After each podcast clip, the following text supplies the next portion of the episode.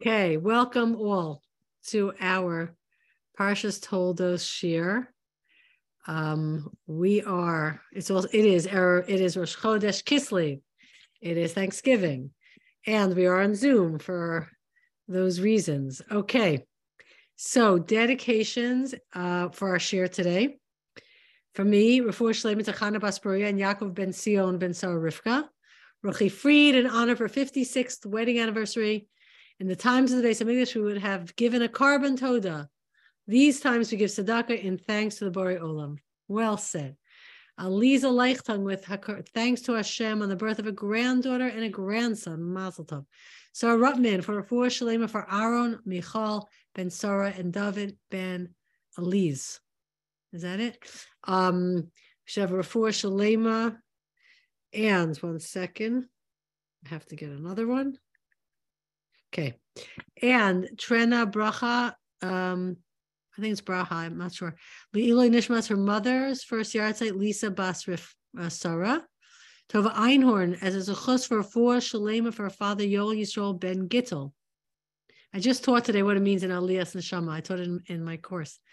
Um, okay, Eloi Nishmas, her grandmother, Malka oh, sorry, Sephora Fishman, Eli Nishmas, her grandmother, Malkabas of Baruch on her yahrzeit, Beis Kislev. She was a Holocaust survivor who passionately loved the Torah, Am Yisrael, and Eretz Yisrael. Rifki Youngrice giving thanks to HaKadosh Baruch Hu and a refuah shlema for Gadol Yehuda Bas Ben Razel and all of Chol Yisrael. Vivi Moskowitz, for all those struggling with infertility, may Hashem grant them a Yeshua Bekarov. Amen. And all their four shlemas. Yafa Yirmish, thanks to Hashem on, here we go, the 26th engagement anniversary and for her husband's new job. And Hodu Hashem for protecting Yoni and his friends uh, yesterday in the uh, tragedy. Hodu Hashem Kitov Kili Olam Chazdo. Okay. Here we go. So in this uh, in this week's Parshas Toldos, we are now being told. Remember, we're standing on Har Sinai. Remember, you have listened to the backstory classes. This series is called the Backstory Series. Okay, so we're being told how Am Yisrael developed, and again, who we are, and how unique our vision is, and our understanding is, and how the, and how our nation uh, developed uh, leader by leader, founder by founder, and how each founder of the Avos Limahos did something new to build and further expand uh, the the the identity of Am Yisrael. So what we're going to focus on today is the what is we're going to expand on. We're going to focus on what Avraham get a little deeper into what Avraham um, how Avram saw things, how Avram influenced the world, uh, how different he was from the people around him, and how then it was it, it carried on with Yitzchak, and how Yitzchak built upon it and also added new, added new dimensions. So we're going to do something about Avram that we have never done before. We're going to analyze a Rambam, okay, in Hilchos Avodah Zarah every word Rambam says means something, and we're going to look at a couple two two words. But let's start with the parsha. The parsha starts out Eileh toldos Yitzchak. These are the offspring that now the generations of, or the the um the story of the the story of what the tolada is like uh, what you give birth to the story of the impact let's say it the story of the impact of Yitzchak the son of Avraham Avram holy that's Yitzchak and everybody sees that that statement is like uh, you know something that makes us stop and say we know that it says Eileh toldos Yitzchak ben Avraham. This is the the offspring or like the ideological offspring or the influence, the impact of Yitzchak ben Avram. Avram gave birth to Yitzchak. So, all right, we're going to go deeper into that. He is the child of Yitzchak, and it is only by un- this child of Avram you have to understand that it was Avram's um, accomplishments that set the stage and sort of allowed for the development of, Yat- of Yitzchak. That's really where we're going. Now, just as a perfect example, how Rashi works, because I know in our Q&A chat, there's a lot of talk about this and there's a lot of misconceptions about this, okay? How Rashi works, all right? Some people think that when it says that Rashi uh, sort of illuminates the pshat, that Rashi is translating the pshat, or he's uh, telling you what exactly the pshat is. The problem is that Rashi sometimes brings midrashim that are not pshat. He brings you kabbalistic even statements that are not pshat. So if he's translating the pshat, why is he bringing something kabbalistic in order to translate the pshat? Uh, so that's not pshat. So we have to step back and understand what Rashi is trying to do. The word you have to keep in mind to remember what Rashi is trying to do is the word mikra. Okay, mikra. Torah, as we're doing in our backstory series, Torah is meant to be read as a continuous story you're supposed to get the flow, the flow, particularly who is Am Yisrael, how did we develop, how are we different than everybody else, what what defines us, how come we, you know, get Eretz Yisrael, who is Am Yisrael, who's not Am Yisrael, these key things, right? This is the flow of the stories. Rashi wants you to be able to keep reading because there's so many layers in the Torah, because there's so many hints and they're clear that the Torah is written in a way to alert you to the fact that there's layers of meaning right here, right, with this word, this letter, this dot, or the way things are phrased, or or a similar language, you know, phraseology. You could get stuck every five seconds and say, okay, what does this really mean? Rashi wants you to go and read. It's Mikra. My grandfather used to explain it. You go on a cruise to Alaska. Okay the main, you know, most people, first and foremost, they want to just sort of see the glaciers and the scenery as the boat is sailing by. Just get the big picture. You can also, when you're a little bit more advanced in terms of your your your desire to understand Alaska, you can also stop the boat every five feet and take a chemical analysis of the water. But first, you got to sort of see the whole picture. And that's what Rashi's trying to do. Therefore, if you're reading a pasuk and something doesn't make sense because it's like this, redundant, why do we need to say these are the generations or the children or the impact on a uh, of of Avra of Yitzchak ben Avram? Avram gave birth to Yitzchak. What? So now Rambam wants you. I mean, sorry, Rashi. Find something in the Torah Shabbat because there's tons of stuff in Torah Shabbat in all levels and layers. And he finds something that's going to help us keep reading. So why does the Torah say this? Because we know that Yitzchak was, an, was Avram's son, but you know the Rashi. But the skeptics of the generation said, hmm, how do we know Avram's the father? She was just with Avimelech, you know, maybe, you know, maybe he's the father, maybe Hashem did a miracle for Sarah. That's true but it but but she actually conceived from Avimelech. So in order to establish that Abraham was the father of Yitzchak, Rashi says that Hashem made Yitzchak's facial features exactly similar to Avraham. Okay, now we can keep reading the Torah. Of course, there's many deeper layers. Okay, but it's a perfect example of what Rashi is trying to do. All right, Rashi again does not always bring pshat at all, and if the flow of the Torah is you know, is seamless, he doesn't say anything. He lets it go. Okay. But if he wants to, if there's some snag, that's where Rashi is going to come in and give you something to like cross the bridge and keep going. Okay.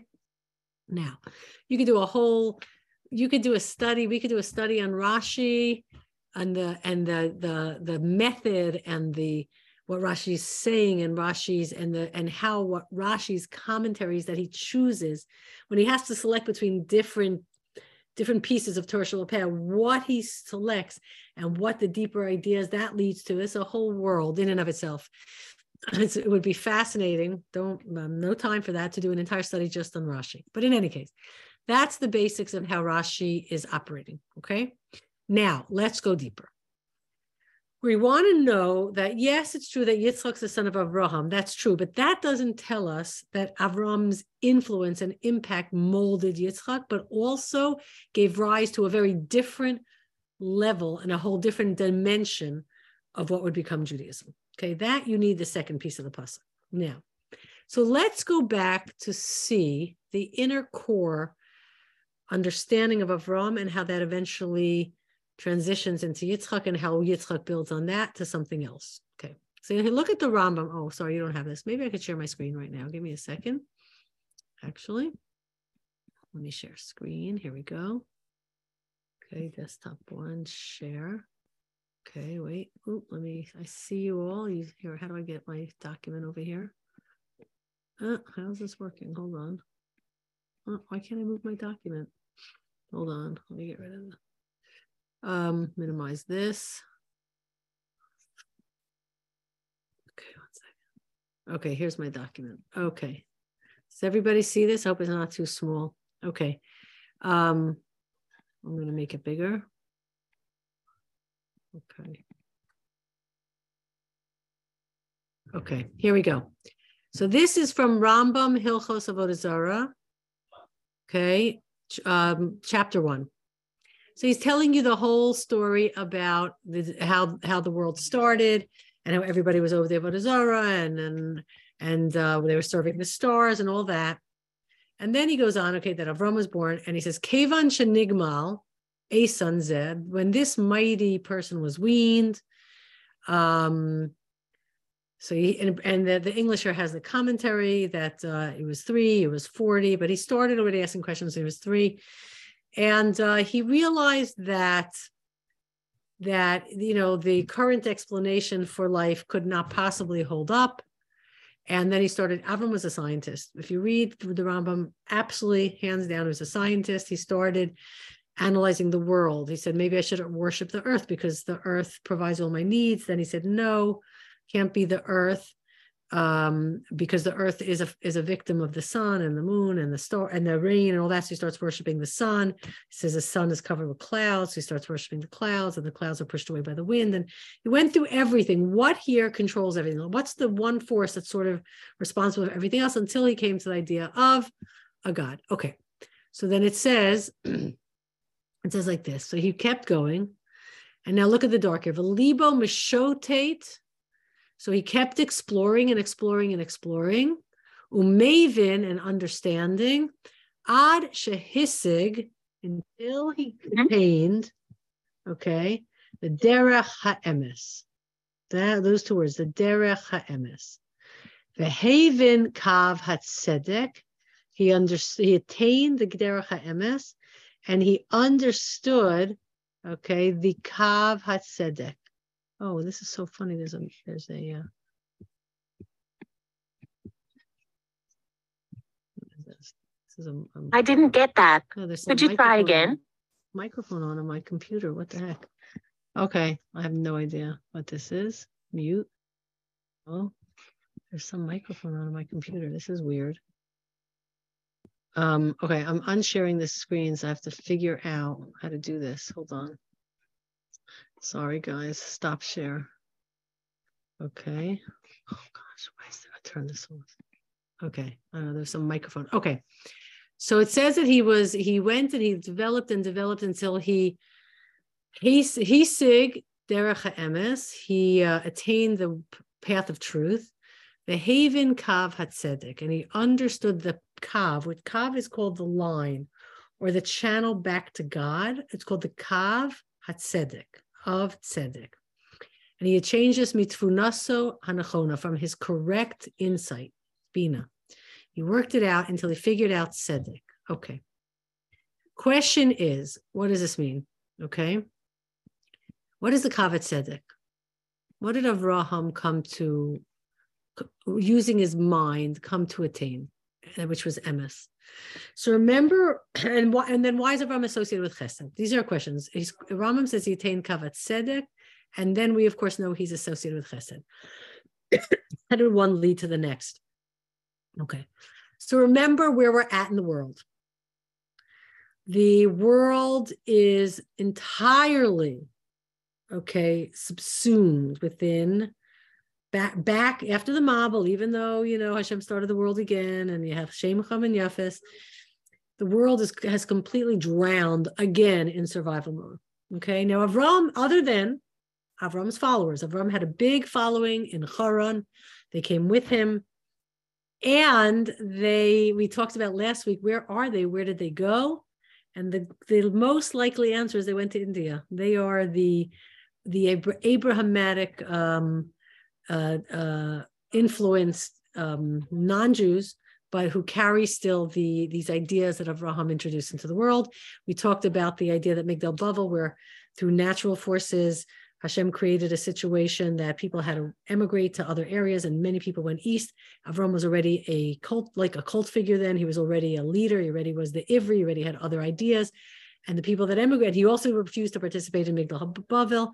So when he already made an impact, and when everybody started spreading, they took those ideas with him. Okay.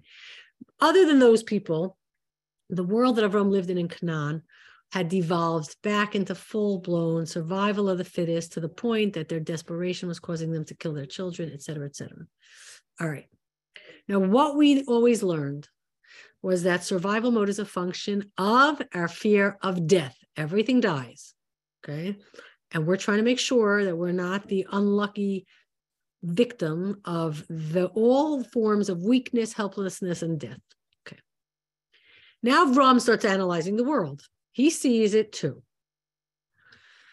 But what Avram notices, and we're going to see this, we're going to explain the comparison with Avram and Eov. When Avram sees is life. Avram says, I don't just see death, I see that everything lives. Not only does everything live, I see that life regenerates itself all the time. A tree grows, bears all sorts of fruit. The fruit fall off the tree. The seed falls out of the uh, as, out of the fruit as it disintegrates. The seed goes into the ground. It itself dies and disintegrates, but that's only in order for it to actually give birth to another tree. I see animals giving birth and nurturing their young and, and helping them grow up so they could give birth. And I see death.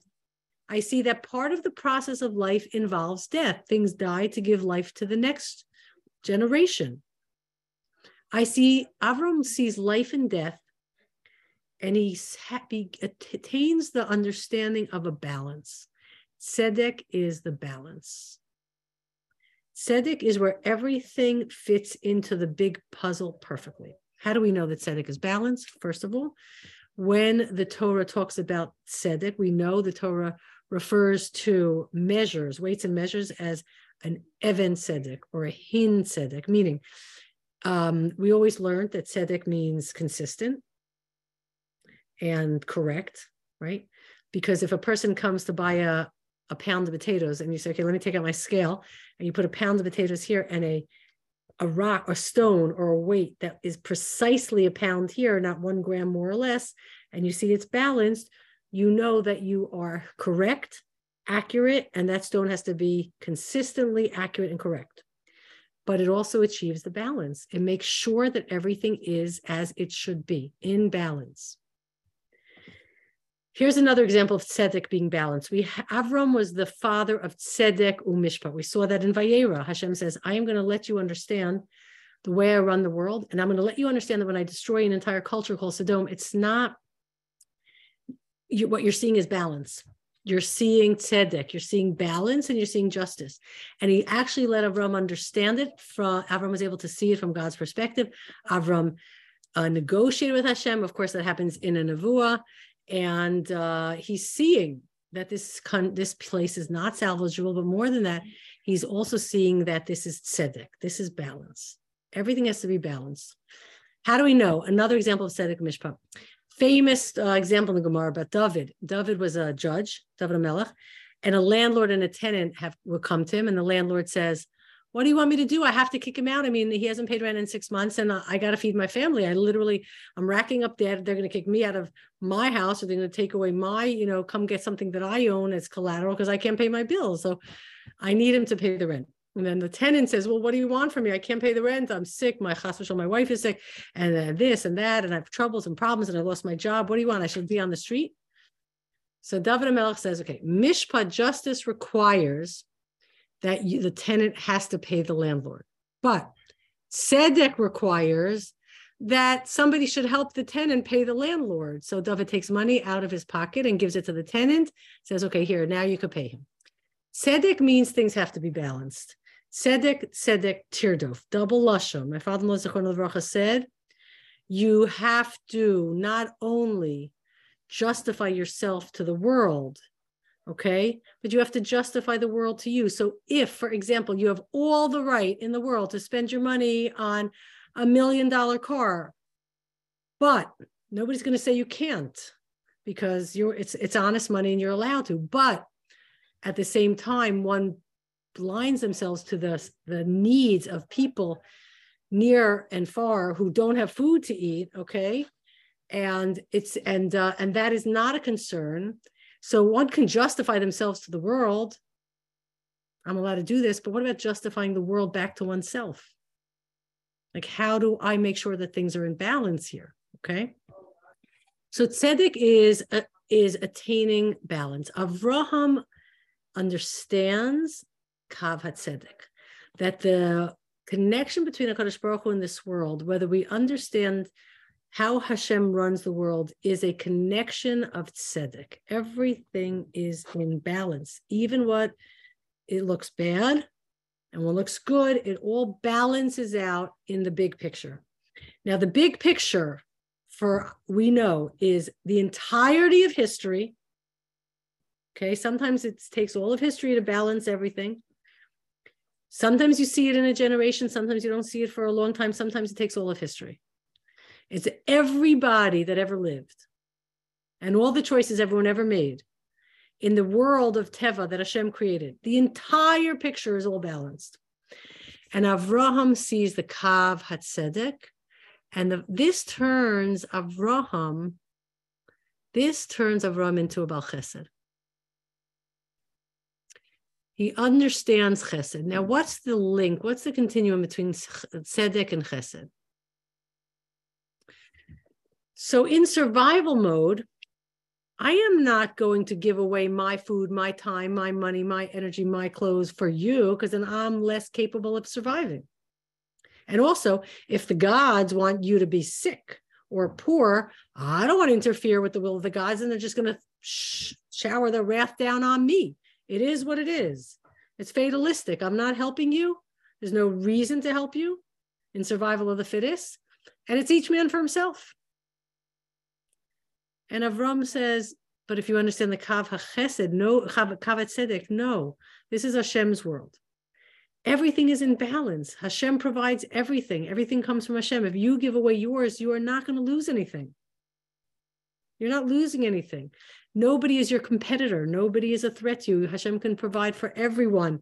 So you can act with a spirit of generosity because you it will not it will not tamper with the balance. Okay. Just because someone has more is doesn't gonna is not going to translate into you have less. Hashem has a way of giving more. In fact, we'll learn with Yaakov eventually that person gives maaser. There's a we'll get into it. Obviously, no equation is so simplistic, but it's a it's part of the process of of HaKadosh Baruch Hu sort of when one gives away and HaKadosh Baruch Hu replenishes. But um, so Avram was like, you nobody is your enemy. You will not tip the balance of who has more and who has less. So just you know you can you can give of yourself. We learned that chesed also means the overflow like a Baruch Hu. Eh, it's a sense of fullness that overflows without any consideration that i'm being depleted. It doesn't change the balance. The more i bestow everything i have on others it doesn't change the balance for me so Avram understood the Kav Hatzedek. And Avram began to operate with pure with with this with this mida called Chesed. Okay, does this make sense so far, guys? I'm going to just um, I'm going to give you the chance to unmute yourselves. Okay. Okay, what do you say? Make sense or what? Mora Esther, can you repeat the logic of how we get from Kav Hatzedek to um, to the to the Chesed that we all know Avraham for? How often do we decline or sort of you know, resent or stay away from a Chesed? Because we think it's going to tamper with the balance, and we are going to have less someone's gonna right? It's gonna take away from us.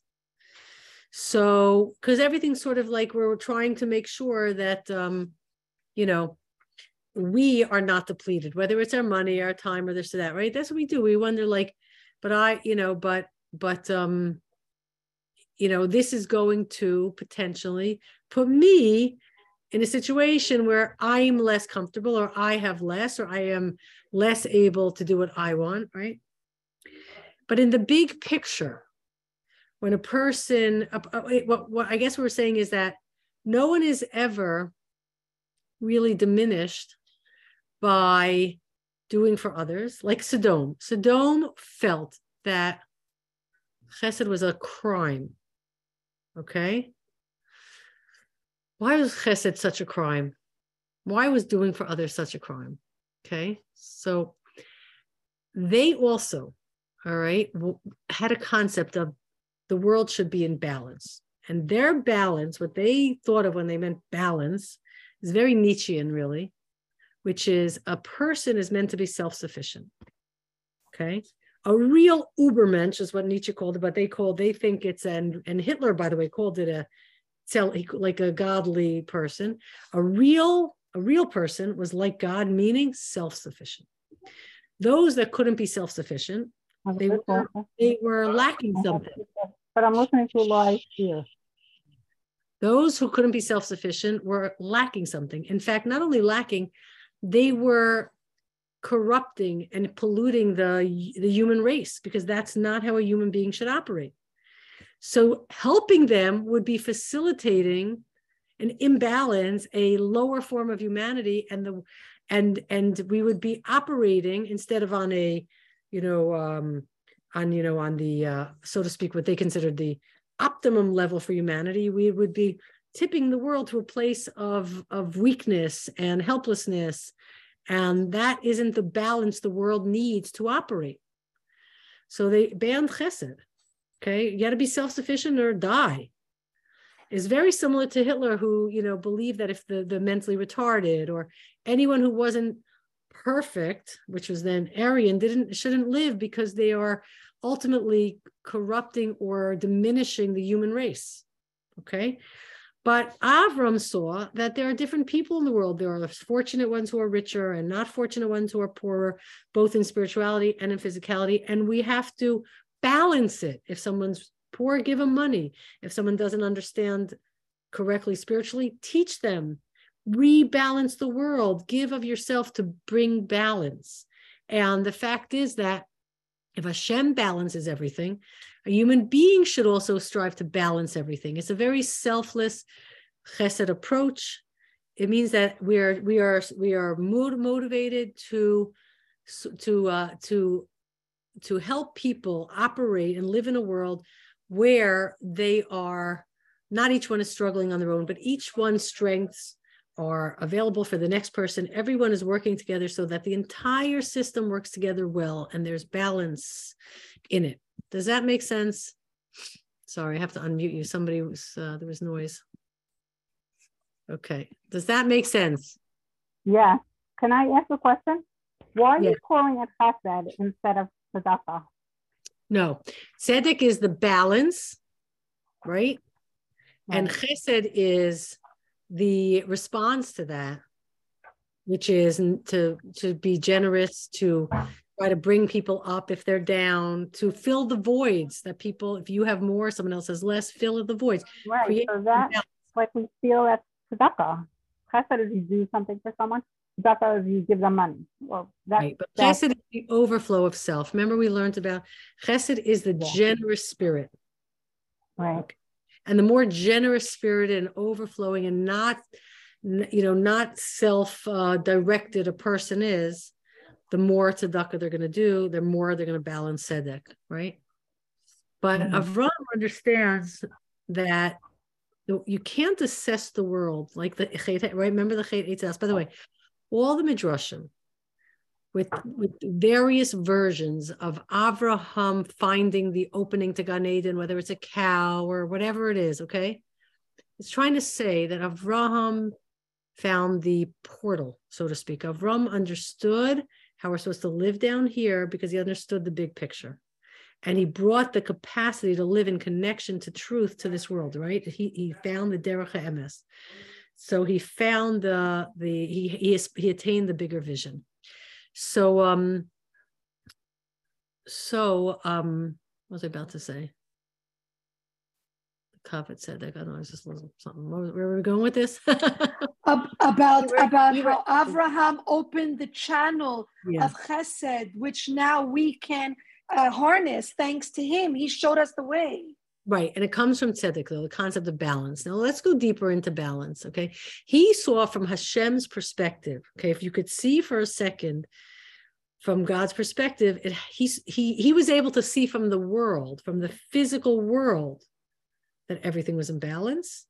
And there was a mastermind, a, a, a, a creator who governed the world in such a way that everything balanced.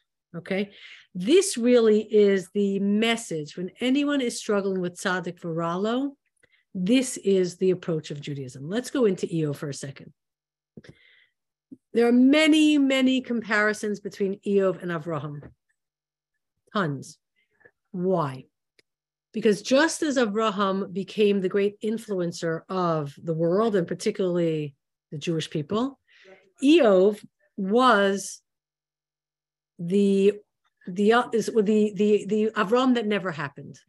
Eov is what it looks like when you don't find balance. Okay, he could have also, but he didn't attain that concept of tzedek. So, what's the story of Eov and Avram? Esther, can I Yeah. just say something about that? But is it really fair to say that because um, Abraham was tested, but Eov was really suffering differently than maybe Abraham? Correct. I didn't say it. The Gemara says it multiple times. So I want to try to explain where we're going with it. Okay. What is the discu- di- distinction between Avram and Eov? Both of them had tests. had tests. Eov had tests. By the way, according to Midrashim, just for background here, Eov, the according to the Gemara, is placed in six or seven different generations. Either he's by Avraham, or he's by Moshe, or he's by um, by Achashverosh, or he's by um, or he's by uh, Bavel, or he's um, there's a, a few others, okay, or he married Dina, various things, and then there's an opinion that it's just a mushal, and then the the way the consensus is there are many Eovs, but this book is really a mushal, like it's sort of taking the scenario of a tzaddik varalo, and it's just like creating a whole just you know dialogue about the various different approaches for tzaddik varalo and each of the three friends that come to eov they present a different approach until the fourth one. And so i it looks like eov was actually written as a play believe it or not. They say it's written by moshe Rabbeinu, and you can and you see it's clearly a um, discussion of various approaches to tzaddik varalo and then the resolution okay? You could make it into a play i'm saying. The Sefer lends itself to like a dialogue right? Okay so um so now eov it turns out doesn't pass the test. Essentially the really eov is the the when you don't attain avram's kavat tzedek what does it look like okay so what ends up happening is eov is um i'm going to remind me to tell you something about eov's age just remember i don't want to forget to say that so eov is this this great tzaddik, 70 years old, and uh, of course the mushal is not. Of course, Hashem and the and the Satan are having a debate, and basically Hashem calls Eov the biggest tzaddik alive. He even gives him more praises than Avraham, and he's perfect, and he's ish tov, tamim, and everything perfect. Go test him. So they go give him Yisurim, suffering first. Every he loses all his wealth, and he loses everyone. Everyone dies, and then he loses all his he loses all his kids, and then he loses all his everything, and then his body starts to be racked with pain. Okay. So Eov sits seven days in Shiva. I guess his children died, and his three friends sit with him, and then three friends start to speak. And by the way, Rambam in the Moreh Nevuchim, 323 goes carefully through the three different approaches of the three friends, and he explains which philosophy each one is saying. And okay, so the first friend, the Eliphaz, says the following. He says, "Listen, Eov, the way you have to handle this is the following." The reason you're suffering is because of mida mida. Okay, basically you sinned. Well, I wouldn't say. Well, basically you sinned, and Hashem is punishing you. That's it. This is a just world, and Hashem knows everything, and Hashem is good. So if you're sinning, obviously it means you sin. Period. Okay. And Eov says, "But I didn't sin." Like say, if I sinned and I was suffering for it, we wouldn't have Sefer Eov. Why do you need to a Sefer? Obviously, if someone gets punished for their sins, you don't need a Sefer. It's all over the Torah. So the Sefer is, no, the problem is theologically, how do you deal with a righteous person that's suffering when you can't use your approach? Well, it's because you're sinning. Your approach doesn't work because there's no sin. So Eov says, no, no uh, Eliphaz says, no, my approach is, works. The problem is you don't admit that you're a sinner. That's why you're even a worse sinner and he gets angrier and angrier and he's concern, cons- absolutely convinced that his derech is defending god and explaining god and uh, and, and and basically accusing Eov of being the one at fault okay then the next one comes and he reiterates that Eov has a flaw but he says you know maybe you have a flaw that doesn't rise to the level of your suffering so you're, you should accept your suffering and stop complaining and stop demanding an answer because Hashem is giving you suffering, so you should earn olam haba. So Eov says, earn olam haba, right? If a tzaddik suffers in this world the same way a rasha suffers, or even a rasha does well and a tzaddik does poorly, and is having a great life and I'm suffering, that means God is not interested in the world. God isn't looking at what I'm I'm begging God to see my pain. He's not looking at me. He's not answering me.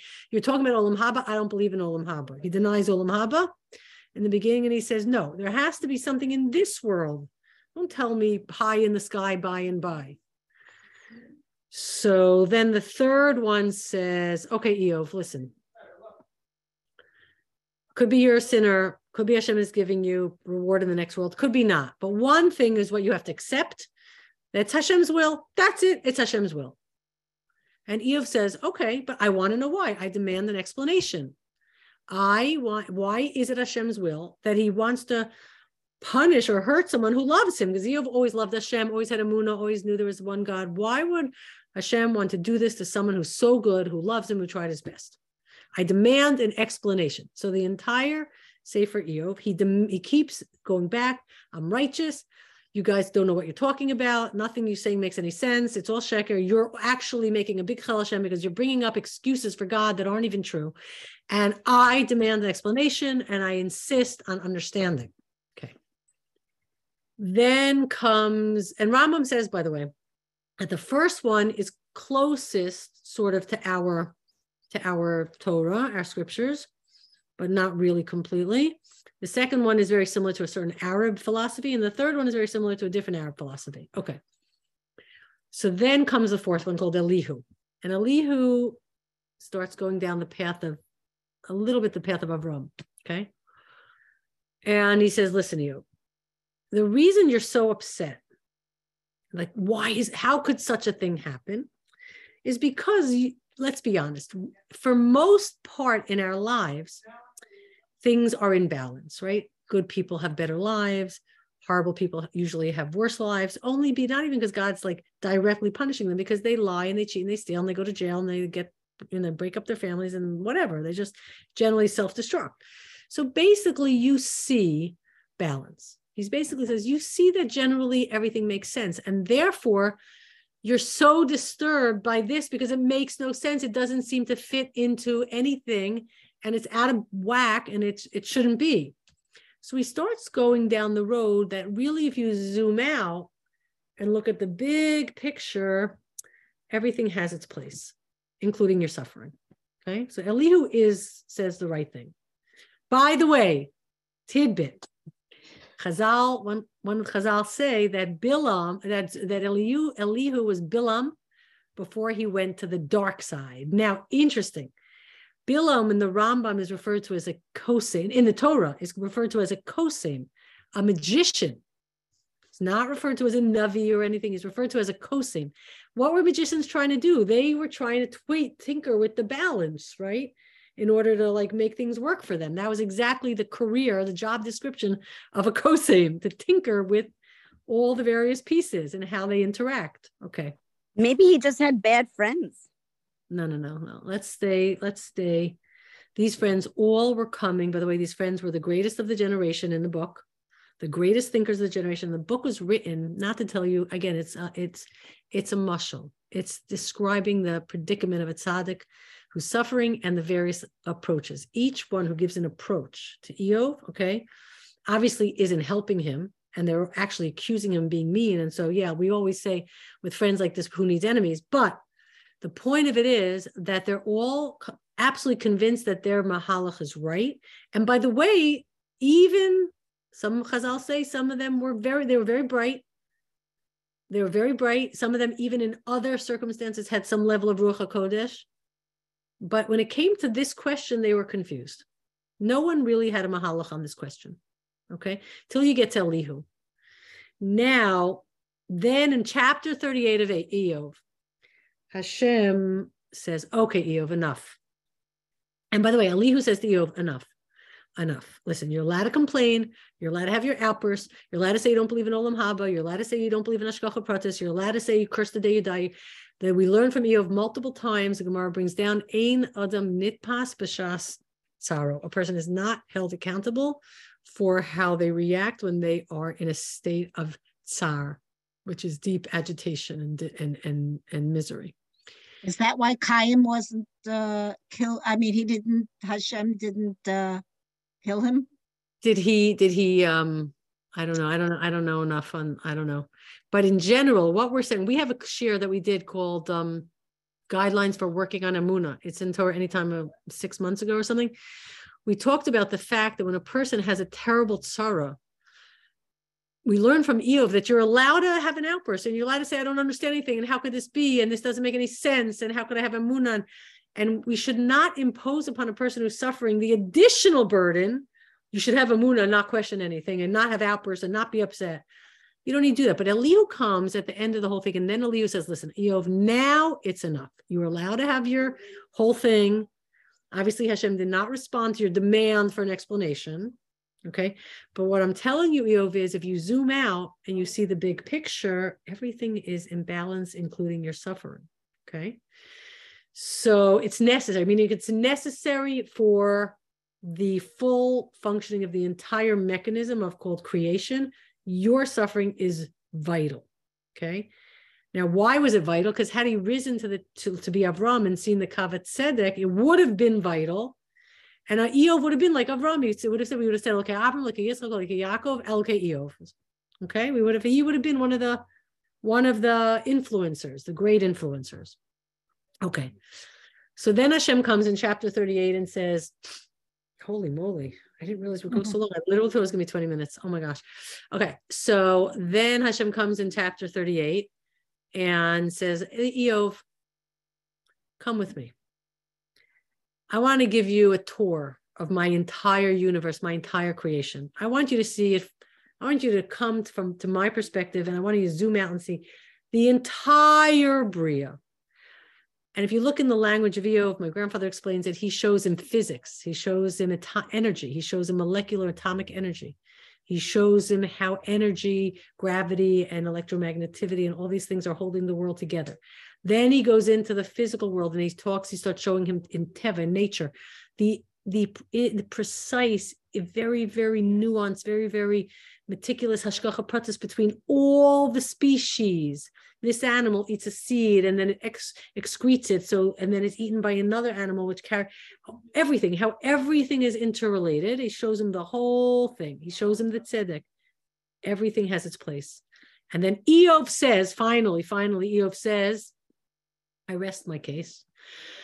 I don't need to know why I had to endure suffering. However, I know that in the big picture, it also has its place. Everything is finely attuned, everything is balanced. And then, listen to this now, what I said we should remember Eov. Hashem goes back and gives Eov back his everything, all his riches and new family and the whole thing. Okay. He said it's a mushal. Now listen, watch this. Uh, Eov was 70 when he got his suffering. I mean, 70 when he had this thing. This this whole episode lasted a year one year, and then he lived 140 years. What is 70 plus 140?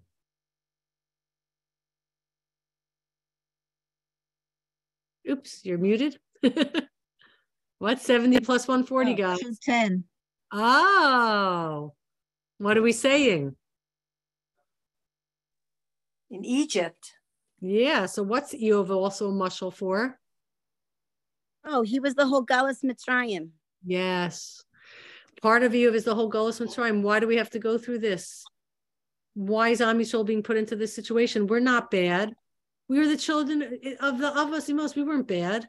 We came into Mitzrayim holy, right? When finally Yaakov and the children reunited. But and then we were we by the time we 210 years later we were like assimilated, practically assimilated. We barely were different than Egyptians. But why is a righteous person suffering? Why are you doing this? Why are you breaking down our Masorah, our legacy of the Avos, where we could influence the world and putting us in Mitzrayim so we become totally assimilated? So we have what is going on, right? Doesn't that sound like you? Why would you do this to someone you love? but our, our 210 years in Mitzrayim has a very vital place in the balancing of all of creation. It was those two 10 years that formed us into Am Yisrael with a deep sensitivity to injustice and exploitation and everything else that goes with survival mode. And from that place, we emerged to be the the the warriors for God and for Chesed and for Emeth and Tzedek Mishpat.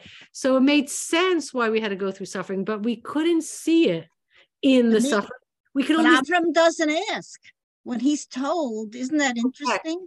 Correct. But let's just finish this. Like, when do we see that that 210 years of terrible torture in Mitzrayim was part of the balance? Now, today, how Am Yisrael mm. is a special kind of nation devoted to tzedek, and mishpat, and chesed, like right? Okay, so now Avraham, he attains the kav tzedek. He sees the balance.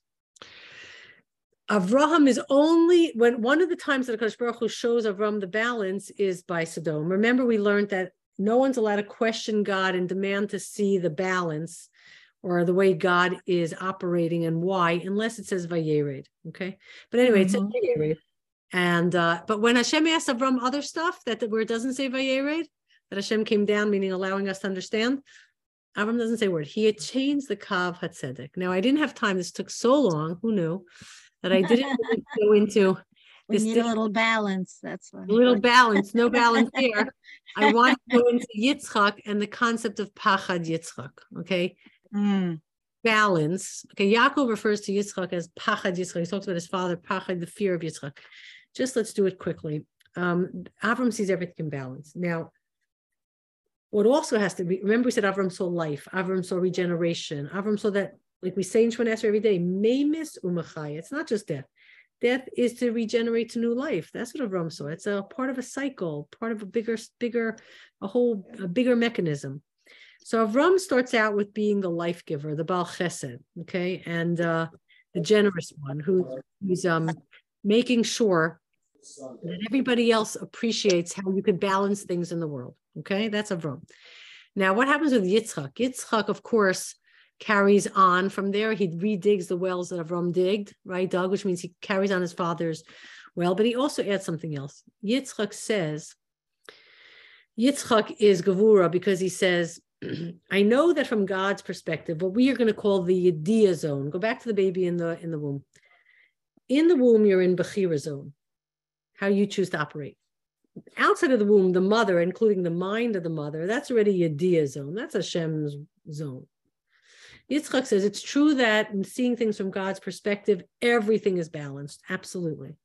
But I live in Bechira zone. And my job is to make sure that I am meticulously maintaining that balance that Hashem wants. I am constantly questioning myself, constantly holding me to a absolute standard of din. Din means it's the fact. Like MS is din, okay? Two plus two is four is the din. It's the absolute fact. That is the balance. Two plus two and four is the balance. If you do two plus two is 4.00000001 and you build a bridge, you will not find that bridge having being balanced. They will collapse with everybody on it. Okay. There's no balance.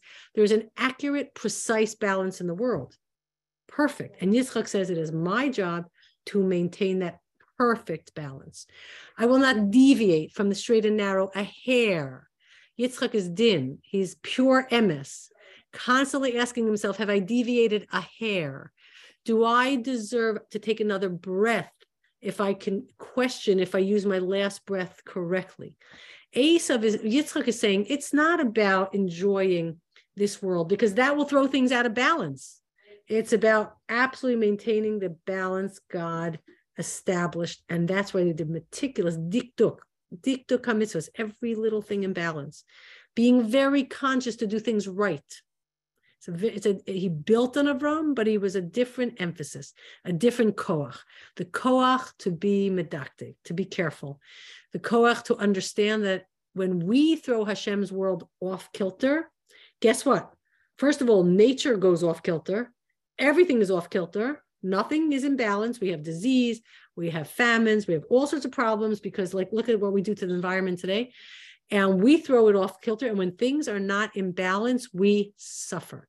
And when things are in balance, we feel free to to to to flourish. And think about it. That's why people, a lot of people, they'll come into a room and they'll look around the whole room. And if one picture is slightly, you know, off, they'll adjust it. PR, We need humans need to feel a certain balance, a certain that things make sense when it comes to things we don't understand, uh, the, the, the legacy of Avram is tzedek. It's all in balance. And that is the right answer for someone suffering. We don't say you're being punished, chas v'shalom. Unless they say, let me tell you of a sin I did, you think I should do tshuva, then yeah. But you don't, we can't come and say, oh, for sure you're being punished. Oh, it's me. We can't come and say it's for Olam Haba. We don't come and say, oh, it's whatever. It's because Hashem decided.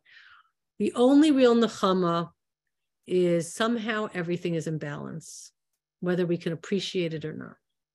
Okay, and in from from this world, and um, and when we and, and that's the legacy of Am so If we build into our into our mind and into our chinuch constantly with our kids, we constantly reiterate everything is in balance. There's kav hatzedek. Then, when things seem off kilter, which are usually unusual circumstances, okay, you know, but our tradition from Abraham is what he discovered, and how he changed the world, because he understood the Kav Hatzedek and he latched onto the Kav Hatzedek. And that was the beginning of all the all of the the transformation of the world and of humanity and of anybody who would be influenced by Avram. This is the dividing line. And this allows us to weather the storm somehow, some way, and not get thrown off kilter and like Eov and say, demand an explanation. I insist. With Kav HaTzedek, we don't demand an explanation. We just that we know that it's, there's a balance, and this gives Am Yisrael tremendous koach to um to to you know to constantly persevere and persevere and persevere and persevere even after a Holocaust. The only good explanation for how Am could have picked themselves up and rebirthed ourselves, okay, and uh, with the help of Hashem, of course, and explode to the nation we are today. Okay, it's because in the back of our minds, our legacy is, you uh-huh. know, we don't understand it. It all fits into the bigger picture. All right, it is what it is. It doesn't mean Hashem hates us. It doesn't mean Hashem is punished. I mean, you could do the Tochacha. Obviously, Tochacha was too similar to the Holocaust. So, but what even the so-called Onesh, okay, even the so-called onesh fits into the balance. Okay, there's never one simple answer. You can't be, oh, it's an onesh. What about a million babies? What about the tzaddikim? Like it's nothing simple. Nothing's black and white. Even if there's elements of it in, you know, in there, the big picture is it all fits in somehow. There's a kavhat hatzedek, and therefore it does not derail us. And that gives us a fortitude to always go forward. Okay, does this is let's have some questions and answers. I'm gonna let you unmute yourselves. Okay. We have the Imahos, obviously. They balance the Avos. Yes? Yes. So the Avoda, the life's work of the Avos, okay, was to bring these concepts into the world. In other words, how does a human being operate in this world with the main foundational true ideas about how you know how how we are supposed to see ourselves in relationship to God and how we're supposed to function in the world. So they brought the tsura, they brought right. the concept. then the imahos, the the women, Bina, Bona, You know, they yeah. took those concepts and built it into real nation. However, in this week's parsha, which we didn't get into, when Yitzchak's about to make a mistake, right, and Rivka says, "No, no, no, no, no, no, no." Uh, okay, Rivka is building the nation, so she is taking the ideas, you know, putting them in balance again, and saying if we have to balance everything, and based on the balance, you can't give the bracha to Esav; it's got to go to Yaakov. Okay, and then she interferes and get make sure that Yaakov gets it. Same idea. She's re. She's she's she is assuring the balance. Okay. Uh, Was there a, I must have read this, some sort of communication issue between Rivka and Yitzchak. Is that okay. something Remember- strange? Bubby, Sandy, Sandy. Yeah. listen, remember, we're doing the backstory. Right, It was dictated by Hashem through Aspaklari era how to write the story. right. Every incident in the story is there to teach us something, who we are and how we got here. We do not add, we do not read stuff in, we do not make stuff up. We go only with what Moshe, with divine influence directly from Hashem, um, included in the Torah as because it's vital to understanding who we are and how we have, have to live. We have no idea about their marriage. What we do know, what we do know. Oh, that Rivka fell off the camel, correct? No, When she saw, not- no? what is it? We don't, we have to interpret it correctly. She saw for the first time in her life a person of such ruchnius energy. She, Okay, when you close your eyes because the sun is too bright, she never seen anyone. She remember he came out of Gan Eden. Remember he had just Yeah. been like, meditating. He's just been davening and learning and spiritual for the last three years. He's disconnected from this world. She never saw anyone like him. Now, we do know one thing. When Yitzchak, when Rivka went to ask Hashem, which means ask a Navi, what she, what about what's going on with her kids? Right. Rambam brings this up. He says, "Did she tell Yitzchak?" And he says, "No, nowhere in Sefer Hmm. Bereshis, nowhere in Sefer Bereshis, do you ever see anyone saying, Hashem told me to tell you X, Y, and Z, because there never was a case of this sort of nevuah in Bereshis where somebody was sent as a shaliach to tell someone else what to do. If a person had a nav- nevuah in all of Sefer Bereshis, they were not allowed to say, "This is what Hashem told me to tell you." They were only allowed to say, "This is what I think." Okay. Now that's why when Moshe came to when Hashem told Moshe, "Go tell Am Yisrael that I'm going to save them," Moshe says, "Wait, wait, wait. They're, that what does that mean? I'm going to tell them that you said something. They're not going to believe me. This doesn't. We don't have this. That somebody says that God told them to tell you. This doesn't exist." Mhm, So mhm. Hashem says, correct. It never existed up till now. Now I'm changing. Now I'm going to give you a nevuah to tell them. No, no, Hashem, Hashem. Hashem doesn't change. No, no, no. Now a new level of of nevuah is coming into the world, where Hashem is telling Moshe what to tell Am Yisrael. And Hashem says, in order for them to be convinced that you're really a Navi and you're really speaking in my name, I'm going to give you Simonim. Because Moshe was legit. He's like, we don't have this, that somebody speaks for God. Okay. So it is possible. Yes. The, the Chazal say she was not allowed to tell Yitzchak b'shem nevuah.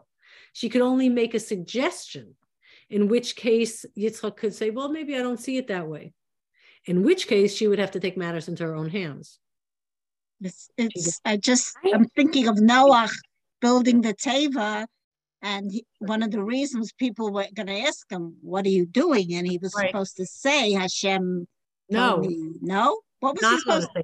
He's not allowed to say to that. No, he's not allowed to? Say it, he says, it seems to me not, he's not allowed to say, Hashem told me to tell you. No, Ah, no. interesting. no Navi in Bereshis ever does that. Very important. Mhm. So, um, yeah. Any other questions? I had I had read Esther. I had read that she was kind of afraid to tell him because she felt it was Don't a chesron in her, in her because of you know her background with her father Okay. and, If you have, and her brother. if you have a, didn't want to tell him. so if you have a Chazal that says it, I'd like to see it. But the Rambam says she wasn't allowed to tell him. Okay. And uh, and that's not psychological. Like she was afraid to tell him because maybe she wasn't worthy. This is psychological. You know, the actual between God and humanity, that they had no permission is like factual. Okay, so um, so let's if you find the Chazal, let's tries to say that, but you know, psychoanalyzing the Imahos and their marriages, don't go. If you ever hear a class where somebody starts psychoanalyzing, whether they were good parents or not, or this or that, okay, unless Chazal say something for the purpose of teaching us something, okay, do not venture into that territory. don't forget how why and how Moshe wrote the Torah. It is not to, to analyze them psychologically, okay?